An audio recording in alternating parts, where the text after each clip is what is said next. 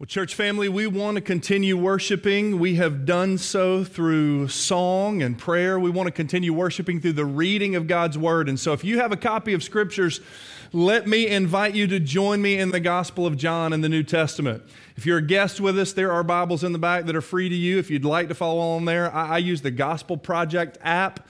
I also use the YouVersion Bible app on my phone, what, whatever's most helpful to you in this moment. But we want you to read along with us, and we're going to be in John's gospel. John was a follower of Jesus, and he reveals to us an eyewitness account of the life and ministry of Jesus. And so we will look at that in just a moment. But I, I do want to tell you that I, I think sometimes churches, often well intended, will ask members to participate and be involved in a lot of really important things. They'll ask you to attend, they'll ask you to sign up, they'll ask you to be at. And, and, and honestly, um, a lot of it is well intended, but I think sometimes the result is that you get, you get busier and you often get to the end of the year wondering, like, did, did you grow more spiritually? Do you feel more transformed, or was it just a whole lot of spiritual activity? I think one of the reasons, one of the causes for that is something I call mission drift. I don't know if you're familiar with the term mission drift, but it's literally when you slowly but surely, and oftentimes you don't realize it, but you slowly but surely over time, you, you, you forget the main reason of why you exist and what you're trying to accomplish. That's mission drift. This is not just churches, this is businesses, organizations, schools. Uh, let me give you a couple examples of what I'm talking about. I want to just illustrate the obvious uh, that, that you may be able to resonate with. Harvard University world renowned Harvard University, founded in 1636, originally only employed followers of Jesus, professing Christians, as professors. It was a preacher boy school. And many of the faculty raised up the next generation of preachers and ministers and missionaries. And their focus, get this, their stated mission was instructing students to know God and Jesus Christ. But today, this school has no ties to its Christian roots. Now, I'm not preaching against, I'm not being critical, I'm just trying to illustrate the obvious for you. And in 1987, the president of the university acknowledged that they had strayed from their original mission, and he said, We have become a completely secular university. That's mission drift. I don't know how many of you worked out this week at the Y. You may prefer the Peloton. You may prefer Orange Theory Fitness, whatever. Hopefully, you do something for cardio and your whole person, your physical health and well being. But George Williams first started what you may not have known was the Young Man's Christian Association. It's the YMCA. And did you know it was started originally? Their mission was to be a Bible study gathering for displaced men in London, England. And did you know that this core group centered on learning about Christ, and they eventually, over time, trained and commissioned over 20,000 missionaries to the mission field. That's pretty significant, right? However, as the organization grew and expanded to other countries, the focus became more so about health and fitness with no reference to Christ. And in 2010, the organization officially dropped three of its four letters. They dropped off Man's Christian Association, and now it's just known as the Y. Remember, I'm not preaching against, I'm just illustrating the obvious that they've removed any remaining ties to their original intent to train, disciple, and send out missionaries. That's mission drift. And of course, one of my all time favorites. I mean, I could just go on for hours up here, but I, I, don't know how many of you have ever heard, and you may have to get on Wikipedia and search for such things, but this, there was this thing called Blockbuster decades ago. Blockbuster is a company that is now obsolete. They don't even exist. And this was their mission statement to become the global leader in rentable home entertainment by providing outstanding service, selection, convenience, and value. Well, bye. Gone, obsolete, global leader, don't exist. How, how do you get to that point? I think mission drift's one of those reasons. When you drift away from why you exist, you slowly but surely start to lose sight of what you feel you offer to somebody. I, I just want to be very clear in this sermon series that we're in, in the Gospel of John, specifically John chapter 3, about what the mission of this church is so that we never drift away from it. We exist to make Jesus known so that people will meet him and have their eternities changed forever. We engage the whole person, body, mind, soul, and spirit, with the whole gospel of Jesus. That when you die, you can go be with him, but you can have as much of Jesus' goodness right now as you can stand. The whole gospel to the whole person, anywhere, anytime, with anybody. And the reason that you do this on Sundays just like this as you start a new year is because I think a lot of these organizations and institutions got to this moment when things were good, they were healthy, they were growing, and they slowly started to drift away. This sermon series is not born out of some place of problem or rebuke from the Lord. It's like, God, you've been exceedingly good to us, and we want to remain faithful to why you even brought us into existence, and it's to make Jesus known. But I don't want you to take my word for it or think this is pastor speak. I want you to see where this is true in Scripture. Would you stand with me in honor of God's word? And we're going to read from John chapter 3. We're going to read verses 1 through 8 together. Uh, there was a man from the Pharisees, and his name was Nicodemus. And he was a ruler of the Jews. And this man came to Jesus at night, and he said, Rabbi, we know that you are a teacher who has come from God. For no one could perform these signs that you do unless God were with him or authoring it. And Jesus replied to Nicodemus, Truly I tell you, unless someone is born again, he cannot see the kingdom of God. Well, how can anybody be born when he's old? Nicodemus asked. Can he enter his mother's womb a second time and be born? And Jesus answered, Truly I tell you, unless someone is born of water and of spirit, he cannot experience or enter the kingdom of God. Because whatever is born of the flesh is flesh, and whatever is born of the Spirit is spirit. Do not be amazed that I've told you that you must be born again. Nicodemus, the wind blows where it pleases, and you hear its sound, but you don't know where it comes from or where it's going. So it is with everyone who is born again of the Spirit.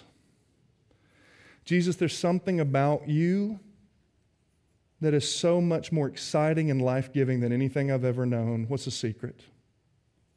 And Jesus said, You must be born again. It's like the wind. Don't got to be able to explain it. Just believe it. Here's what I'm going to ask you to do I will say the word of the Lord if you will say, Thanks be to God. The word of the Lord. Let's pray together. Lord, I just want to repeat what I mentioned just a moment ago. I, I just happen to be the one representing the congregation in this moment to say, You have done exceedingly more than we could have anticipated or known to ask for nearly nine years ago when you brought this church, this congregation into existence. We cannot thank you enough that you've given us a front row seat to watch people's lives be changed and to position us, even in the year ahead, what lies ahead a new campus, a new building, growth opportunities, all of these things. We can't believe you've led us to this point, but we do not want to become complacent in our mission.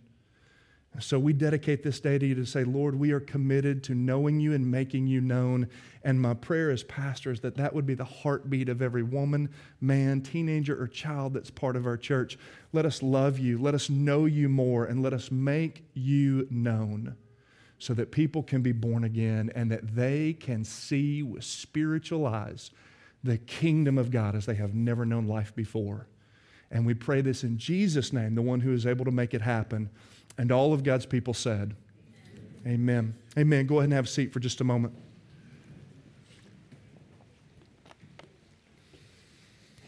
Well, for those of you who know your Bible, you know that this story comes from the context, the greater story of what we talked about last week. Last week, our sermon text was John 3:16. Now, most of us are familiar with that, even if you didn't grow up in church, even if you don't consider yourself a spiritual person. Let me just repeat this for us. For God so loved the world in this way, Jesus said this, that he gave his one and only Son, that everyone who believes in him will not perish but shall have eternal life. We didn't dig too much into the greater context or what was going on, who was Jesus talking to, what, what spurred him to say these words. And that's what we want to do for just the next few minutes. Um, the greater context of Jesus sharing that was a conversation he's having with this man named Nicodemus. Look here with me, like keep feeding yourself scripture. Look at verses 1 and 2. There was a man from the Pharisees. These are the religious leaders in the community, they're the religious elite, so to speak. His name was Nicodemus. He was a ruler of the Jews. Now, now, this literally means he was part of ruler of the Jews. He was on the 70 person ruling council, also called the Sanhedrin.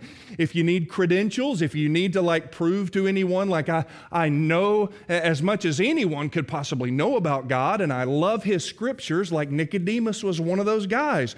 He went to synagogue, he went to church, so to speak, regularly, like he's checking all the boxes religiously. He was a religious leader. But it says there in verse 2 this man came to Jesus at night. And he said, Rabbi, we, it's Nicodemus himself, but he says, We know you're from God because there's no one who could perform these signs unless God were authoring it in you. Like you're doing things we've never seen before. Now, listen, many people loved Jesus' teaching. It was new, it was fascinating. He spoke simple truths in compelling ways, but he also performed miracles. And a lot of people really didn't like want to follow Jesus, but they were like, do it again. I mean, you turn this little guy's sack lunch into like 5,000 people got fed. Like, do that again. And there were people that were truly curious about Jesus, not serious about following him. And maybe Nicodemus is like, I just, I just want to be around you. But, but there's more here. If you know scripture, you know the story. Like, there was most likely curiosity, but it was intermingled with, with most likely like really healthy conviction. Like, I, I, I need to speak to you. And what I just read a moment ago, I mean, we, we can see there's something he's coming to Jesus for. Like, t- talk to me, teach me, tell me. I'm missing out on something, tell me. Uh, he was most likely under conviction. Um, have, have you ever been under conviction? God's Spirit, the Holy Spirit, the presence of the risen Jesus, when Jesus died for us, he was raised by God for us. If we have a dead Savior who's forgiven us of our sin, that's awesome. We need that Savior to be alive to then offer the power to transform us through his good news and eternal life. And, and his Holy Spirit is the one who does that work. The Holy Spirit will sometimes bring you under conviction. Um, our children, we have seen evidences of them coming under conviction for things that are not godly in their life. I just use my daughter as an example. When, when she was younger, oftentimes we, we would say to her, you, you can't hit him. I know that's the way some of us like to express our love to our siblings, that you cannot hit him, like you can't do that thing. There was a marked moment or months where you like a high water mark in her life where she kind of started telling on herself and confessing, I've done something, whatever it was. And, it's kind of like, who told you, right? When Jesus asked the disciples, like, who do you say I am? And Peter's like, you're the Son of God. And he's like, that didn't come from you. Like, that came from the Spirit. Like, who told you you are separated from God by your behavior and your thoughts and your attitude? Most likely, there's somebody in this room who's under conviction for something by the Holy Spirit, which is intended to bring about your good, your refinement, your flourishing.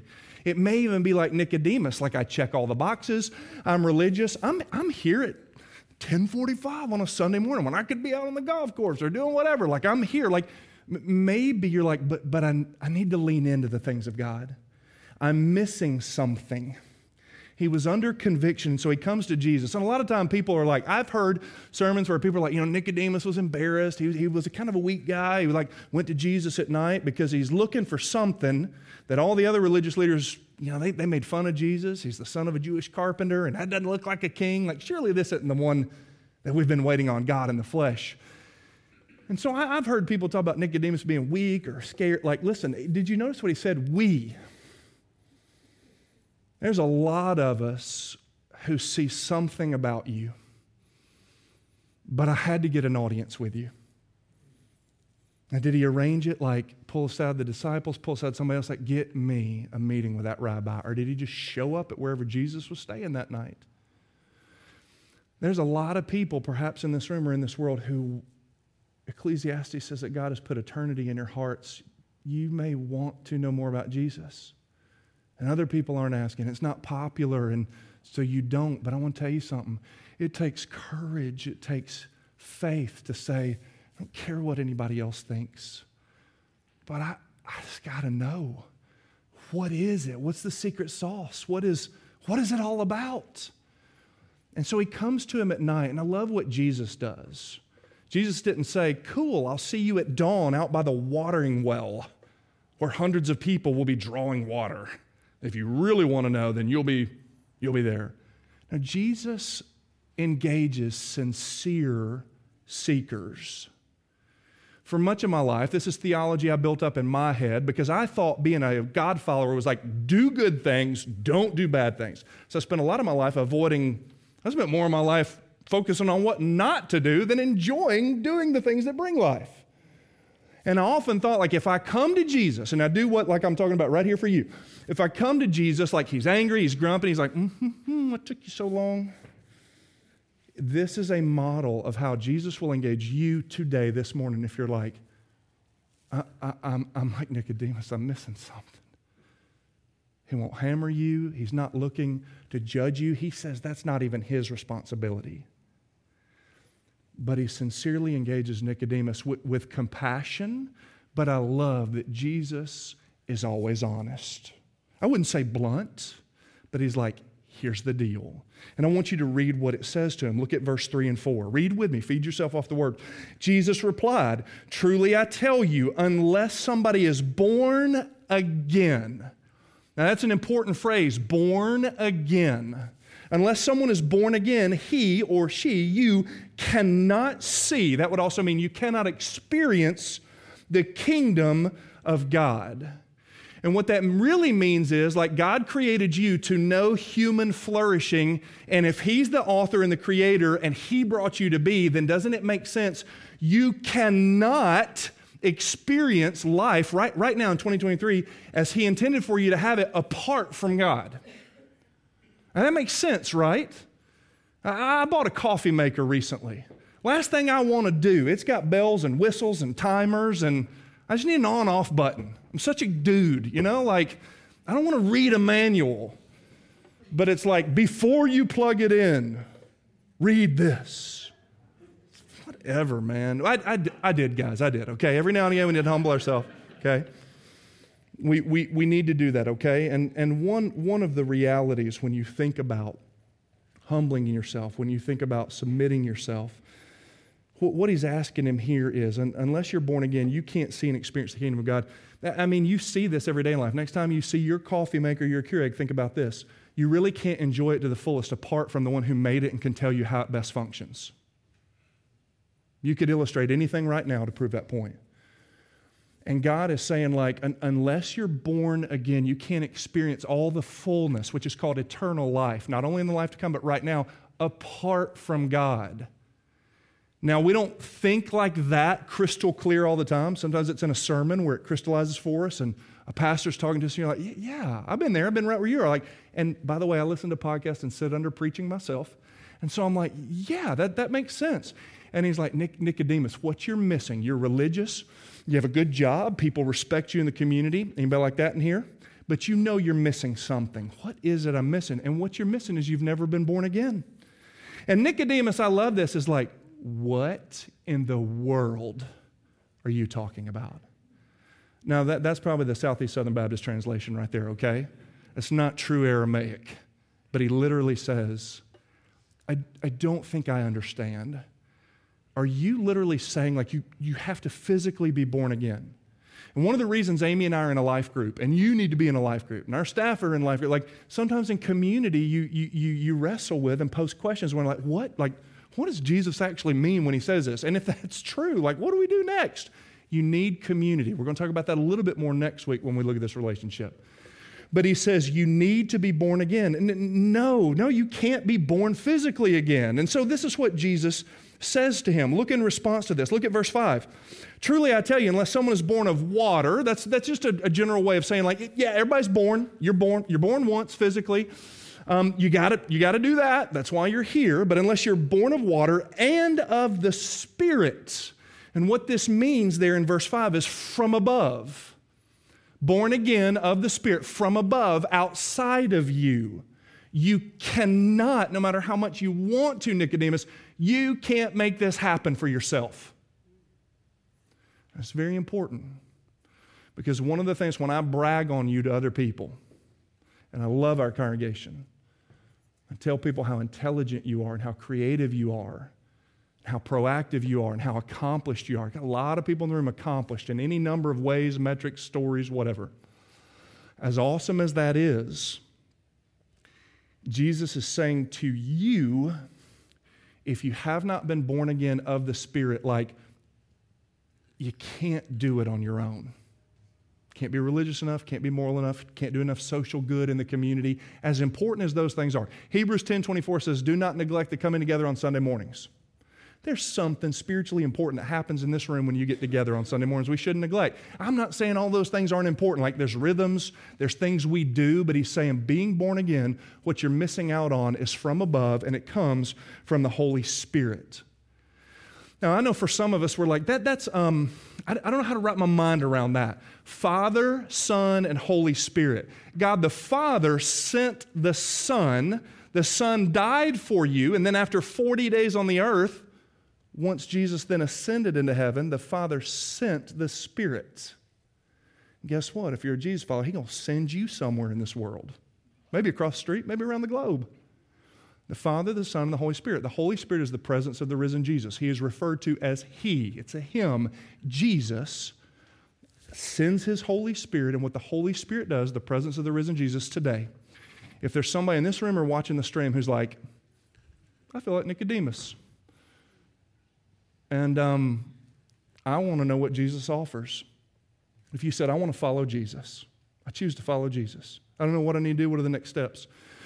Jesus said, yeah, you, you, don't have to understand how the Spirit works.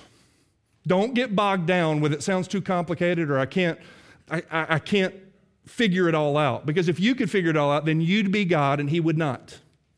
You do not want a God that you can explain and figure out. That makes you the captain of your ship, the author of your world. And I tell you, I, I can do that okay for some seasons, but it ain't good lifetime. And so, one of the realities is here when you choose to follow Jesus, and what we talk about is if we're broken and we're sinful and separated from God from birth, we, we confess our need for God and His holiness in our life. And so, we confess our sin. Now, that could be when you were mean and you cursed on the way into church this morning. I'm not, I don't have a word from the Lord, okay? That just hits you and the Holy Spirit's dealing with you, then you do with that what you want. But it could be as I'm preaching, you're like, I'm separated from my holy and righteous God, and I know it. I know that I know that I know it. You say, I want to repent of my sin, and I want to draw close to God. And the only way to do that, to be in His presence, is to have the Spirit make me presentable to the Father. Paul told the church in Corinth, 1550, I'm telling you, brothers and sisters, flesh and blood cannot inherit the kingdom of God. You can't do it on your own but by the Spirit, if you ask Jesus to forgive you and to give you eternal life, what the Holy Spirit does in 2023 is He takes what Jesus did on the cross and He applies His righteousness to your life and your account.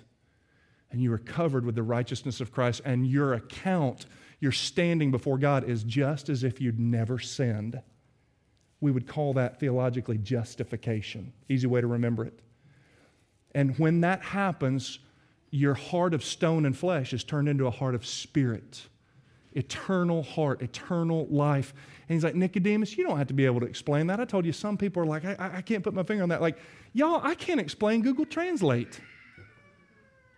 But, but you can hold your phone up to a foreign language and tell you what, what you're reading. I, will be honest with you, like, I, I, I can turn the spigot on the faucet I got an idea of like where it comes from and how big the pipes are, and I need to cover them up like last night because they could freeze it. Like I have a functioning understanding a little bit, but I don't get water treatment and all that. But every day when I turn on that faucet, I put my faith in it. I believe it's going to be there when I turn it on.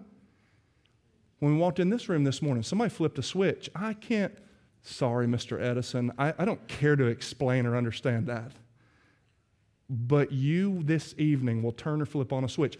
I'm giving you things that when you see the switch, when you turn on the faucet to wash your, wash your hands or bathe your kids tonight, like I, I need it in your mind, like you and I put our faith in a whole lot of things every day we can't explain. Why wouldn't you do that with Jesus and the work of the Spirit? That's what faith is. And Hebrews says it's impossible to please the God of the universe without faith. So he's like, Nicodemus, you're just going to have to trust me on this. You don't have to be able to explain it but you put your faith in me. And that's the way it is with everyone born of the Spirit. And when that happens, you not only like, Jesus didn't come to make bad people good people. Jesus came to raise dead people, and that's all of us before we met Christ, to new resurrected life. That's what Jesus does. He's in the business of resurrection. Your marriage, it's on the rocks. As long as there's a God and his name is Jesus, there's hope for you, my friends. Your relationship with your parents, your relationship, if you're a parent with your children, as long as, if there's something you want to see, maybe it's good, but you long to be closer to them or whatever, like, as long as there's a God and his name is Jesus, there is hope for that. I'm not acting like I understand all the nuances and that there's not boundaries or things that I can't appreciate. I'm not saying, like, as long as there's a God and his name is Jesus, like, wonder working resurrection power. That's what Nicodemus was missing out on, and he knew it. He didn't know how to explain it. And Jesus said, You don't have to be able to, but he wanted that. Do you, do you know what Jesus is doing? Jesus is stopping just short of a public invitation. Nicodemus, would you like to walk this aisle and give your life to Jesus Christ? I'm not sure that's how they did it in the first century, okay? But you've probably seen that at churches. You want that? You know it.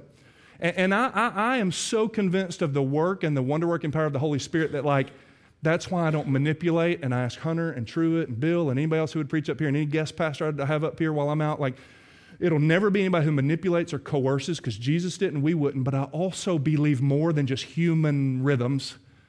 I believe that the Holy Spirit's already been working for the last six days in somebody's life that you knew it before you got here. And I could just open this up and preach from Song of Solomon, and there'd be somebody and be like, oh my gosh, God is awesome. I'm, I want to give my life to Christ. I'm a sinner in need of his grace. It wouldn't matter. But he offers that to Nicodemus. And let me tell you something. What I just described, that, that life that Nicodemus didn't have, whether that's you, and today's the day for you to respond to the invitation, give your life to Christ, you know somebody who needs that. You know somebody who needs that. You work with somebody who would do anything to have their father's approval. Maybe you don't know that, but that may be their story. You know somebody who has earned and accomplished, and they got the degrees and they got the income. Maybe that's you, but most likely you have someone in your sphere of influence that, like, they've got all that, and they're like, what am I missing? You know somebody like that. Somebody in Nashville woke up this morning, maybe somebody in their bed, and they thought, that's it, just go out to the club, meet somebody, what, whatever. And, and this morning, somebody in Nashville was like, that's, that's not it. You could tease out all these examples, right? Like somebody in Nashville needs to hear about this good news that Jesus revealed to Nicodemus. That's why we call it gospel. Gospel is translated good news. I mentioned this last week, and I'm going to mention it every Sunday during January, but this is a gospel conversation card that we handed out last week and asked you to pray for five people that you'd love to see experience what Jesus is offering here. I will be mentioning this once a month for the next 11 months of 2023 because this is the most loving, wonderful thing we could do is to say, you, you know what he's offering here? Do you want that? I understand, like it, it might take a little bit more talking and honoring somebody and getting to know them before you get that point. I, I get all that. But somebody you know needs to hear that good news. That's why um, this is pretty much fundamentals and basics of our faith. But I'm convinced what I told you 30 minutes ago. Many churches get to this point and they start doing more and they start chasing shiny things and they forget why they exist. And we're surrounded in our culture of churches and institutions that cease to exist or do not do what they said the Lord put in their heart to cause them to do. That cannot happen here. Let me tell you why.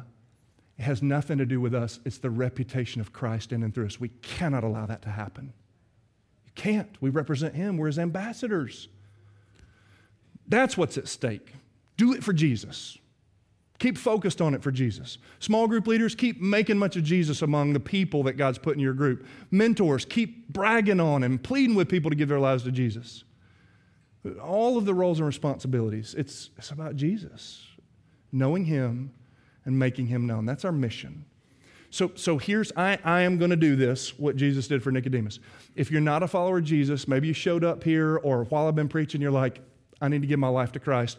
I'm going to challenge you over the next few minutes just to tell Jesus I'm a sinner and, and I need forgiveness of sin and I want to flourish. I want eternal life. Like I can't find it inside of me. It's got to come from you. Save me, Jesus. Over the next few minutes, I want to encourage you to give your life to Jesus Christ. Nicodemus came at night. Don't you be ashamed of giving your life to Jesus. I'm always down front when Nick asks us to stand and sing. Nick, y'all come back up here. I'm going to ask the worship team to come back up to the platform. They're going to sing us in a song of response. come forward to say, Aaron, pray for me. Go to the kneeling benches. Our deacons will come out of their seats to pray over you if that's what you need to do. If, if not that, pray for somebody that you want them to experience the love of Jesus. So let me encourage you to pray for somebody, okay? Oh my goodness, plead. Be like, Jesus, I want to tell you about my friend. I love him. I love her. They're awesome, but they don't know you. And I want them to know you. So maybe that's what you want to do over the next couple seconds.